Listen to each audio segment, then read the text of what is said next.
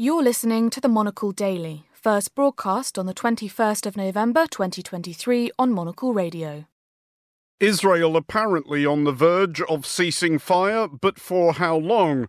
Could the recent China Australia rapprochement unravel over a weird incident off the coast of Japan? And can the UK's Prime Minister revive his fortunes by cutting a tax almost nobody pays? I'm Andrew Mueller. The Monocle Daily starts now.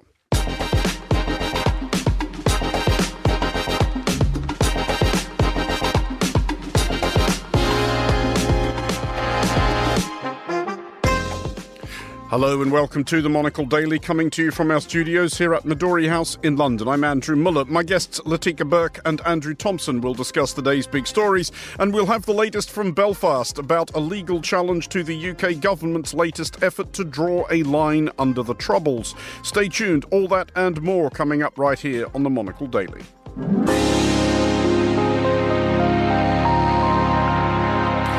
This is the Monocle Daily. I'm Andrew Mueller, and I'm joined today by Latika Bourke, journalist with the Sydney Morning Herald and The Age, and by Andrew Thompson, Latin America specialist and regular contributor to the news site Latin News. Hello to you both.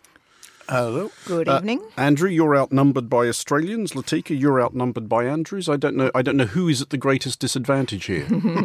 um, Latika, you have recently been visiting our homeland. You went to our nation's capital. Yes, I went native for six nights slept three hours each night.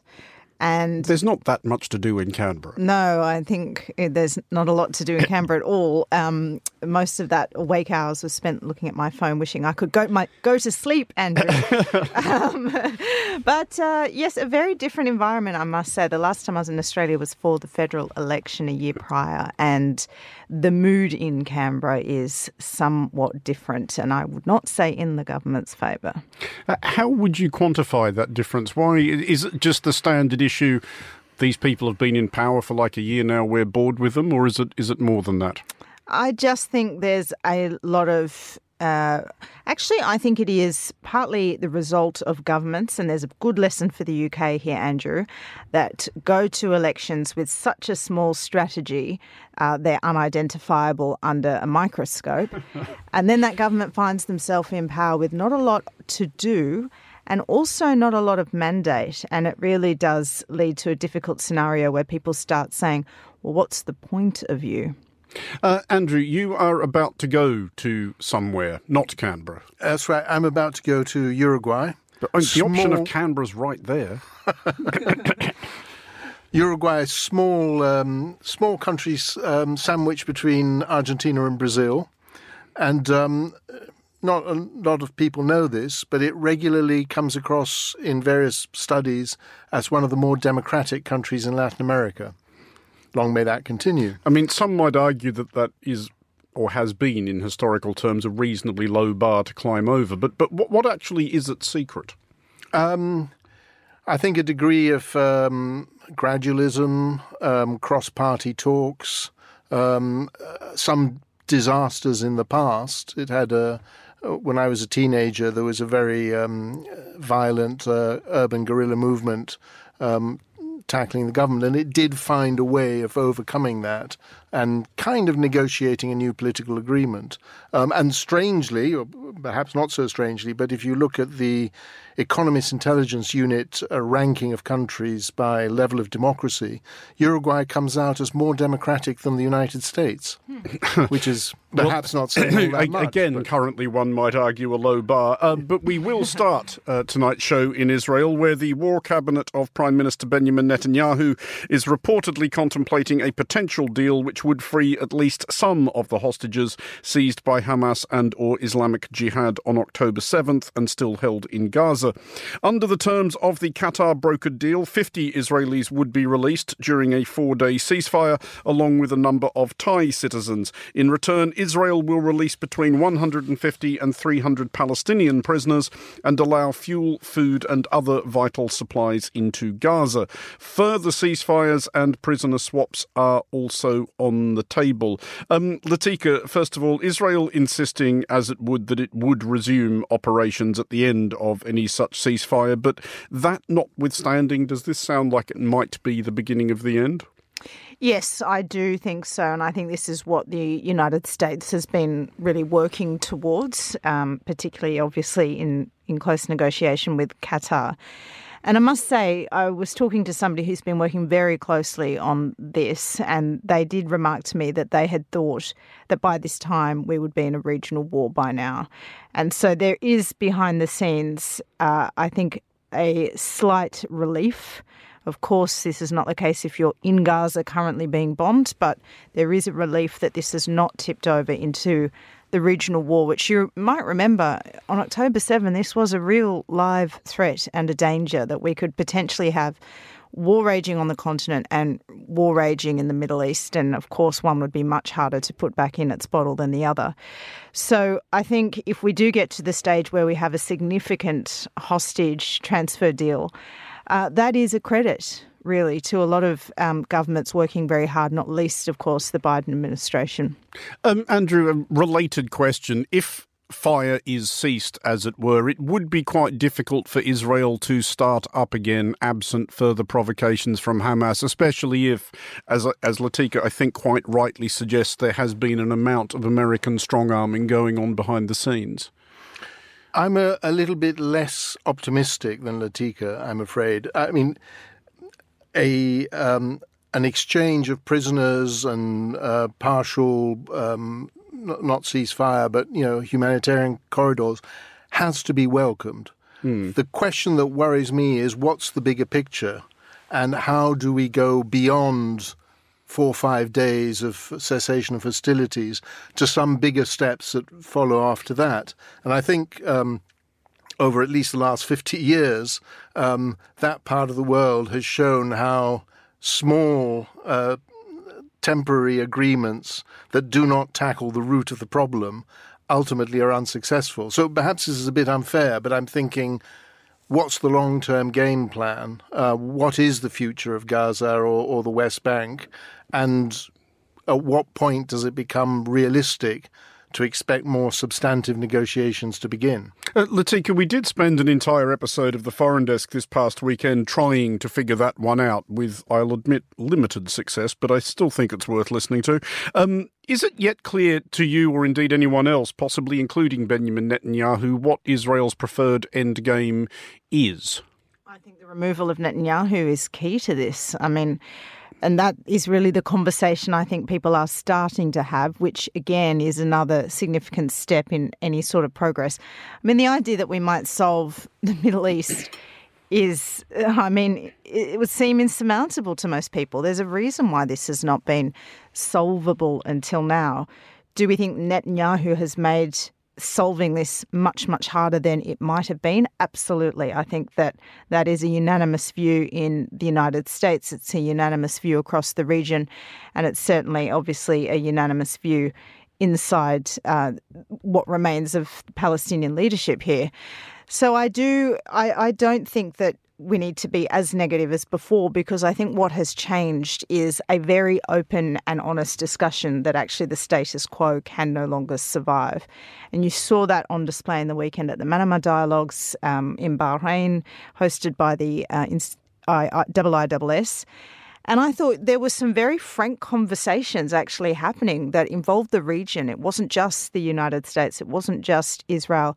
And I actually thought for the first time we're having uh, cracking this this wide open as to what the future could look like here. And there were some hard words as well for Hamas. It wasn't entirely a region completely against Israel, which I thought was also uh, comforting. But I think the removal of Netanyahu eventually is is the next big step here.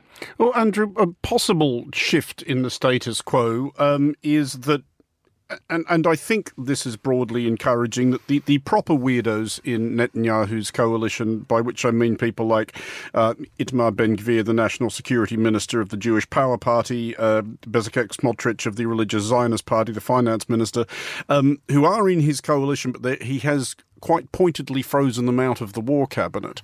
Um, they are against uh, this deal, unsurprisingly. Um, it remains to be seen whether either of them will resign on a point of such high principle. I rather doubt it. But is it possible for Netanyahu to continue to govern Israel while freezing these people out? And is it actually possible that that's kind of appealing to him? Uh, you could, I suppose, uh, I should hasten to say I know little of uh, Israeli politics, but you could have Netanyahu making an alternative set of uh, temporary alliances um, to allow him to govern without um, without the more extreme nationalistic right. Um, I also get the impression um, that a large proportion of public opinion um, is dead, dead, dead set against Netanyahu continuing. Um, so, I so from my uh, perspective, um, his time in office is likely to be to be limited um, as we come out, however we come out of uh, the current fighting. Well, we shall, of course, be following this story across all our shows in coming days uh, as details of that deal become clearer. Uh, but now to a contretemps between Australia and China, and just when they seem to be getting on so well. Australia has accused China's Navy of injuring several Royal Australian Navy divers by directing sonar pulses at them. The incident occurred off Japan earlier this week. The Australian divers were apparently engaged in nothing more belligerent than disentangling fishing nets from the propellers of the frigate HMAS Toowoomba. Australia's Defence Minister Richard Marles has described the Chinese actions as unsafe and unprofessional. China has described this characterisation as rude and irresponsible. Um, Latika, Australians being rude and irresponsible. Who ever heard um, of such a thing? But do- does this threaten the progress which appeared to be made when Anthony Albanese visited Beijing recently? Yes, this is by far the most serious test of the, the new Labor government's position on China and it came into office promising to stabilise the relationship, not reset, stabilise, which is a really crucial distinction.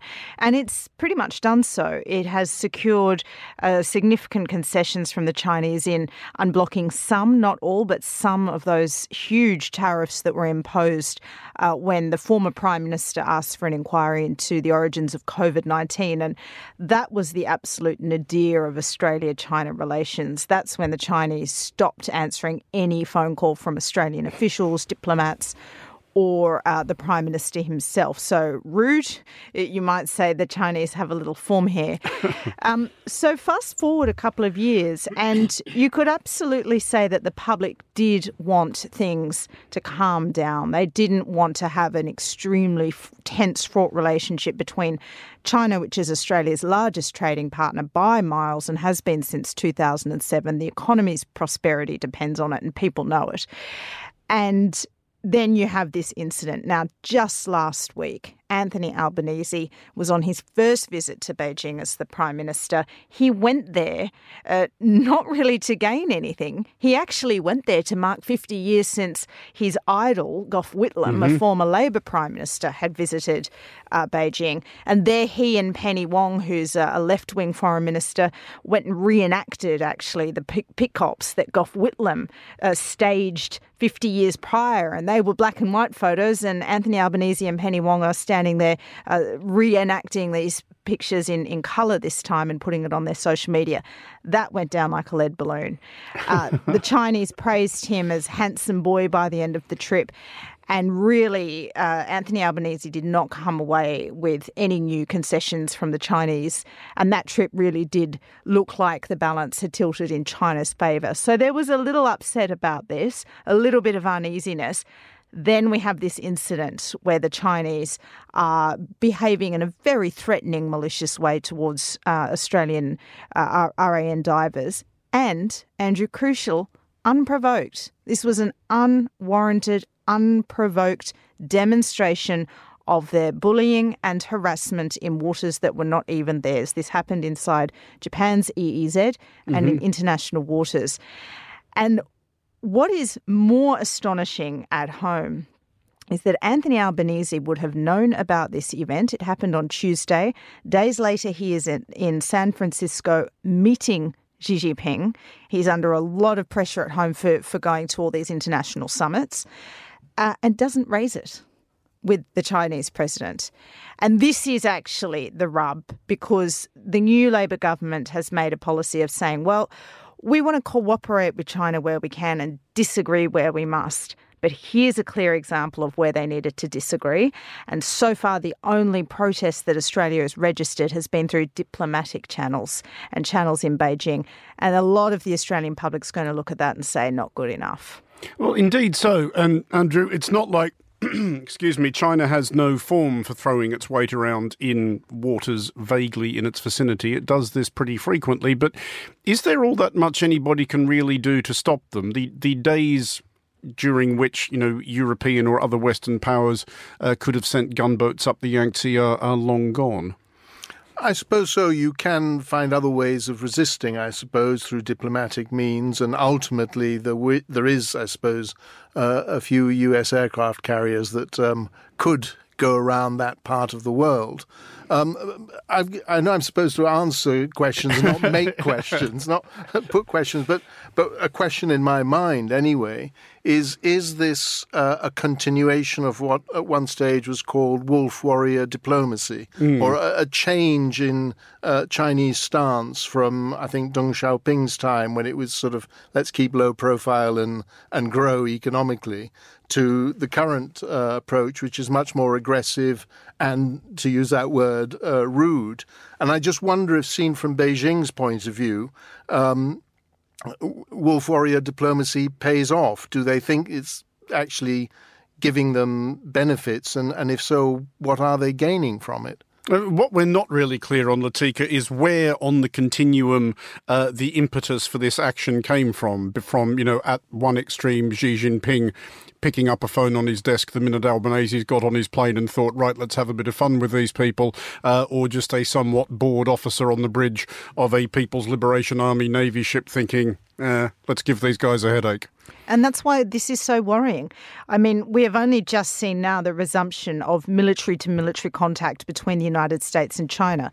And the big fear is not that either side wants to go guns blazing and launch an attack on each other, it's that things like this could happen. And without communication and without understanding the motivations or understanding why on earth your new best buddy, uh, who's welcome back in the tent, is treating you like this, without understanding these things and being able to communicate clearly, the risk of miscalculation is extreme and it is enormous. And where China is involved, uh, the outcomes of that could be catastrophic if they're not dealt with properly.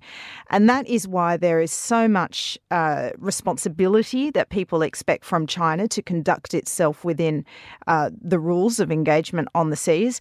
And that is why people expect China also to behave in a manner that is consistent with what it says once again, the Australian people have been shown that you cannot trust what China says. You can only judge China by its actions. And these actions are not the actions of a friend. Latika Bourke and Andrew Thompson, thank you both for the moment. We will have more from you shortly. Now, in the 25 years since the Good Friday Agreement was signed in Belfast, Northern Ireland has found itself serving as something of a laboratory in which ideas about peace, justice, and reconciliation can be tested. A case commencing at the High Court in Belfast today demonstrates the difficulties of pleasing everybody. A challenge has been mounted against the UK government's new Northern Ireland Troubles Legacy and Reconciliation Reconciliation Act. It effectively confers conditional amnesty to people accused of crimes connected to the Troubles. However, some victims of those crimes and or their families are struggling to see this as justice. Ben Kelly, a Northern Irish journalist and editor at Newsweek, joins us to discuss the law and the case. Um, ben, a challenge like this seems like it was always pretty inevitable, doesn't it? It certainly was. Uh, this is a very, very unpopular move by the British government.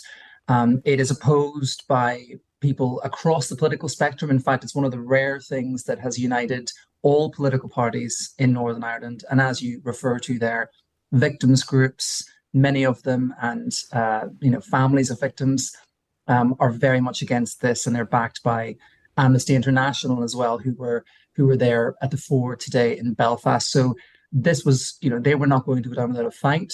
This was always going to be a challenge that the UK would have to face back.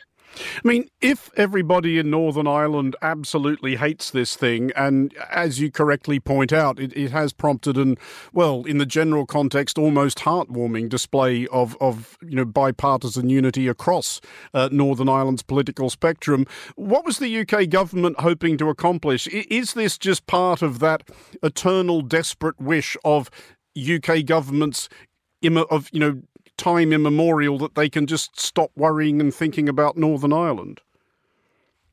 Well, it certainly does speak to their lack of, uh, you know, appreciation for, for the nuances of Northern Ireland that we often see on display from all shades of, of UK governments in the past. But, you know, this gets to the crux of the issue.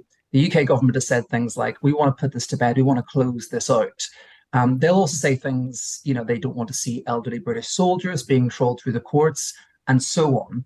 But you know, also you've got to remember the British state have been accused of all sorts of of collusion at varying levels across the decades of the conflict by many different actors involved. And there's a lot of things there that are murky, they're un- undiscovered, and perhaps they do not want the lid lifted on certain things that will be you know embarrassing at best or, or very worrying for the british state at worst so there's a lot there that they sound accused of that people will you know i'm just listening to some victims today pointing to things that were never really got to the bottom of and that's all involved in, in the continuing investigation of the troubles. I mean, do you perceive a difference in public response to this than what we saw 25 years ago when, under the terms of the Good Friday Agreement, a lot of paramilitary prisoners, some of whom had committed dreadful crimes, uh, were released early from prison. I know that wasn't uncontroversial at the time, but was that different perhaps because at least there had been a referendum on the GFA? Yeah, you're right that they are very much the same kind of thing here, and that was one of the most controversial elements of the Good Friday Agreement. Many people um, did not vote for it because of that particular um, strand. Many voted for it and held their nose in that respect. I think it speaks to the same the same beliefs. People who believe in justice, in law and order, would just have been, you know, just as angry at the release of prisoners in '98 as they are about this now. I think it speaks to the core that most people want to see justice um, whoever that brings before the courts. I mean, if there is relative unanimity in Northern Ireland that this act uh, is not the way to address outstanding questions of justice related to the Troubles, uh, is there any consensus around what else should be done? W- would a more popular move, at least in Northern Ireland, just be to let the law takes its, take its course, uh, regardless of who it comes after? Well, I think that's the only conceivable alternative, really. Um, you know, things as they were before, I suppose. Um, I can't think of any other way, really.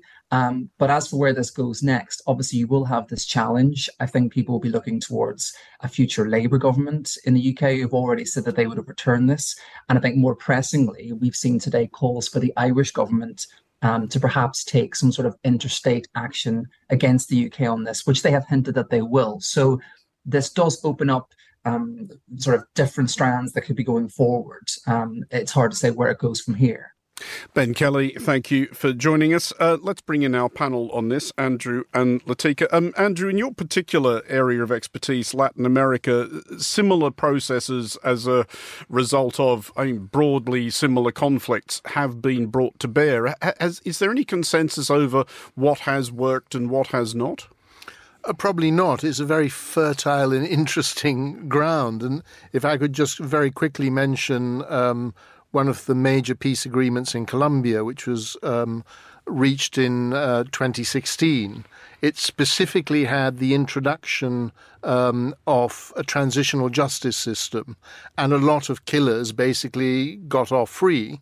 Um, but that was in the context that they were also being expected to lay down their arms, sign demobilization agreements, and integrate into peaceful civilian politics. So you could see why, um, if you like, there were certain um, uh, filters applied to the way justice normally works, um, because there was the possibility of peace, which was gr- judged to be the greater good.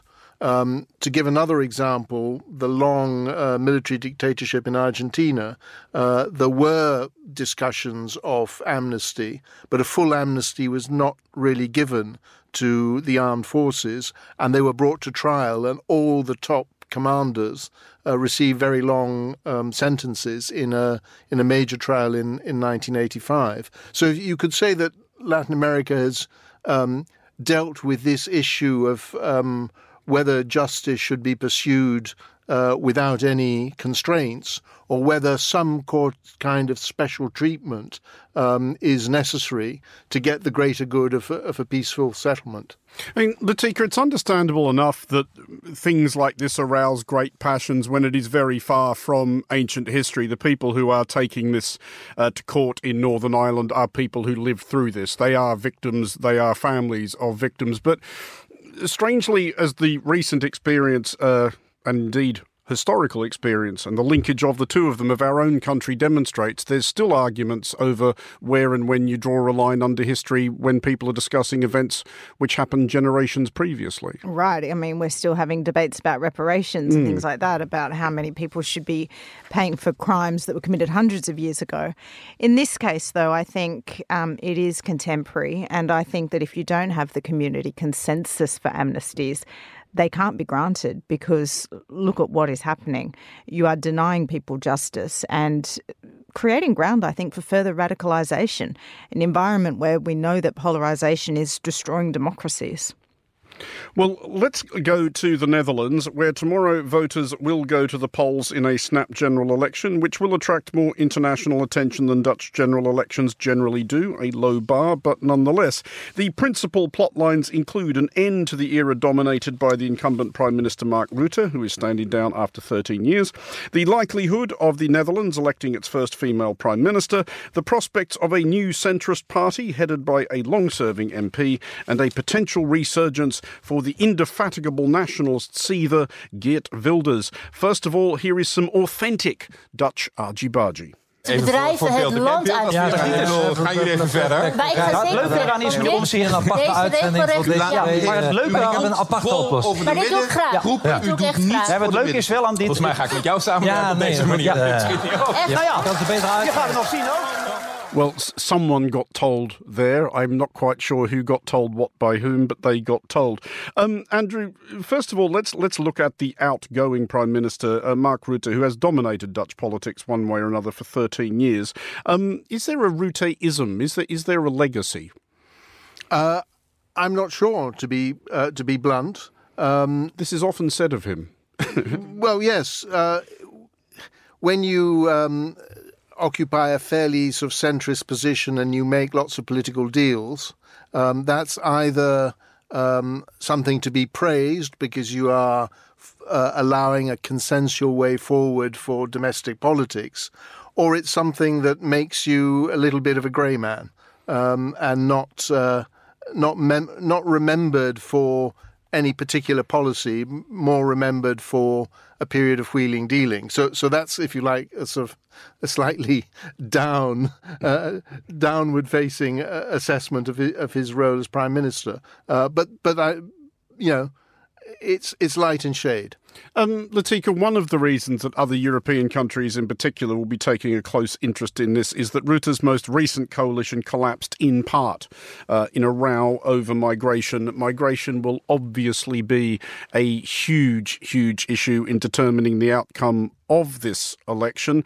Um, but is that, do you think, going to work for or against the woman being touted as the Netherlands' likely uh, next Prime Minister? This is Dilan Yeşilgöz uh, who is herself a refugee.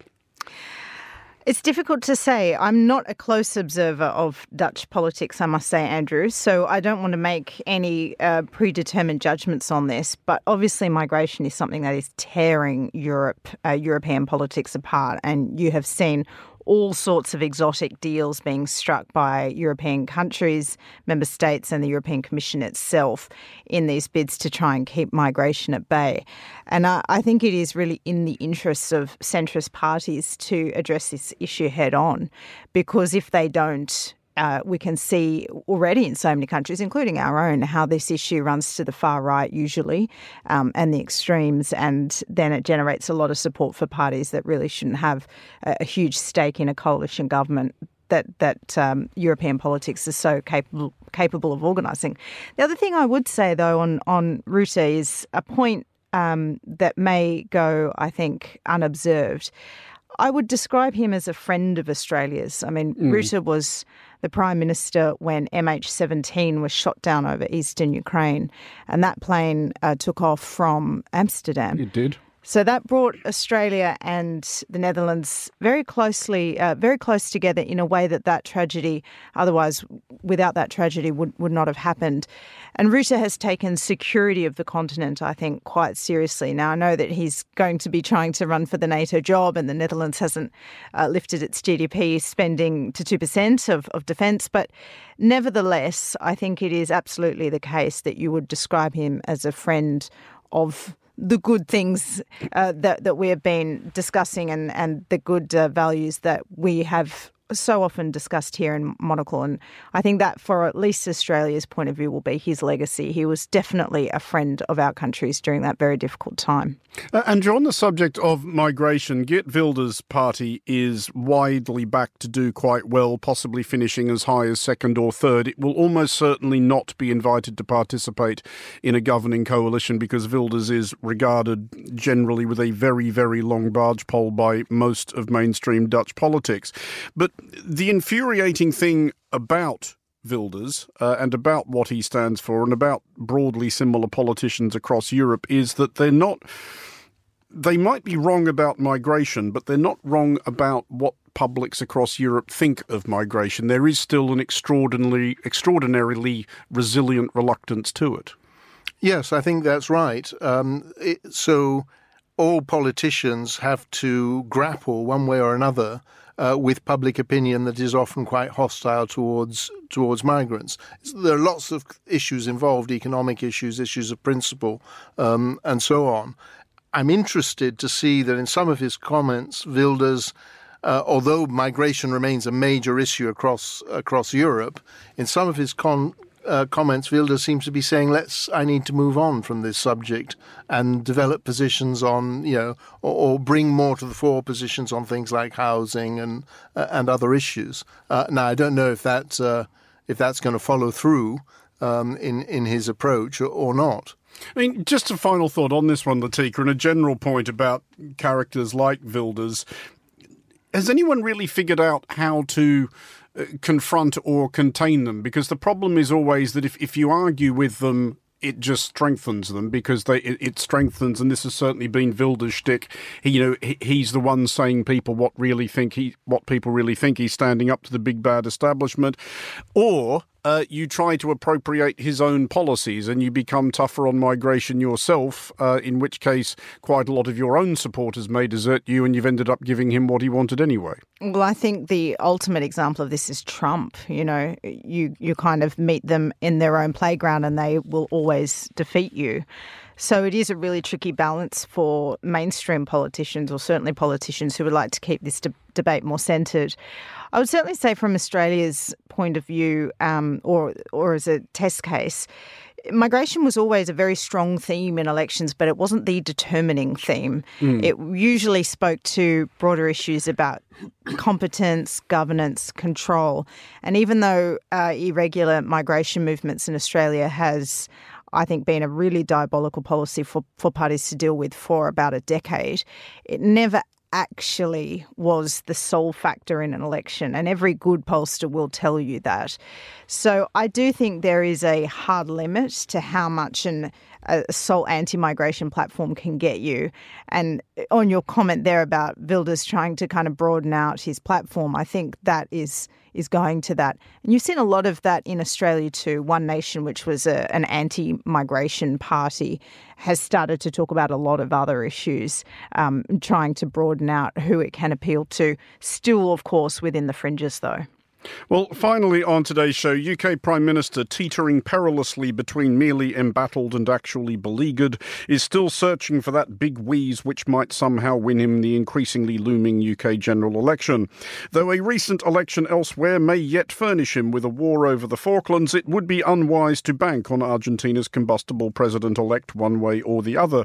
Sunak is therefore thinking of cutting, in tomorrow's autumn statement, inheritance tax.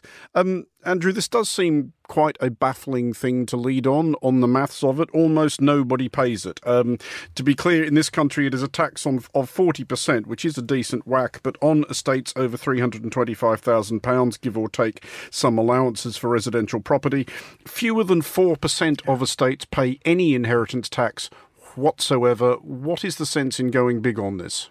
Um, I think the issue is that while 4% actually pay this tax, some very much larger percent worry about it. Mm. So um, the Prime Minister's moves tomorrow. Are, the, have, are, these the people hoping to inherit those 4% of estates? it could well be.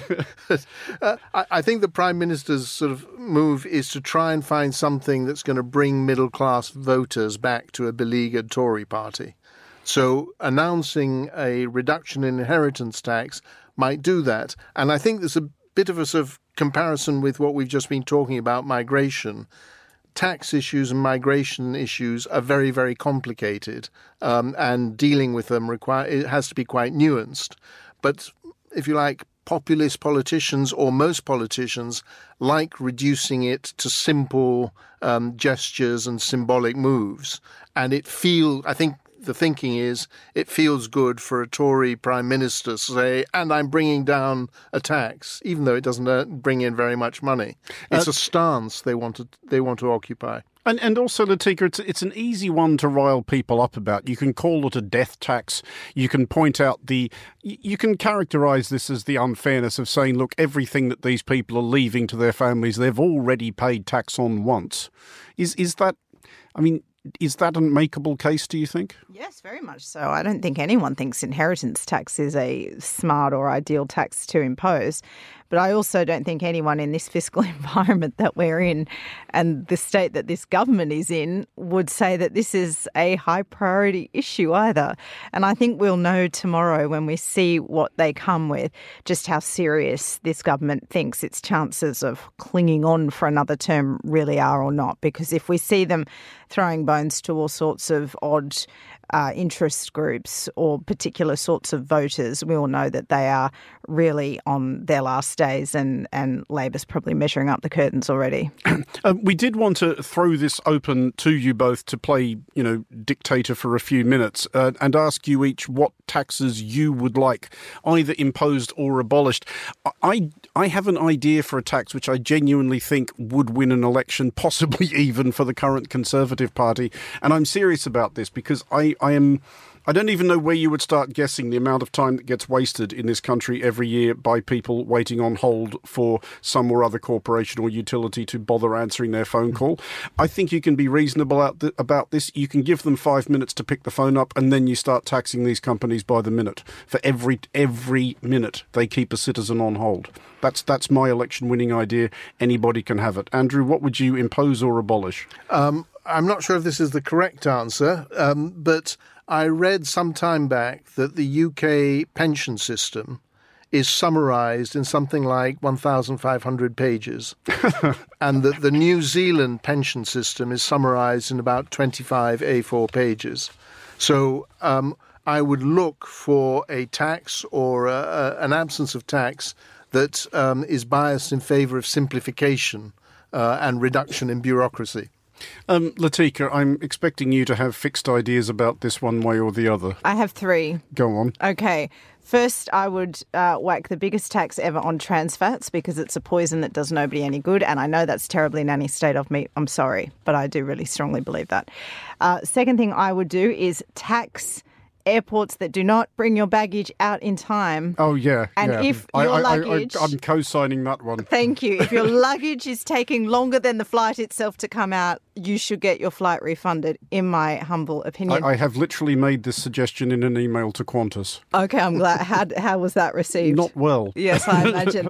Third thing I would do is not so much impose or abolish a tax, but for the love of God, when you travel the United States, could you just get a clear answer of how much you're going to pay on anything?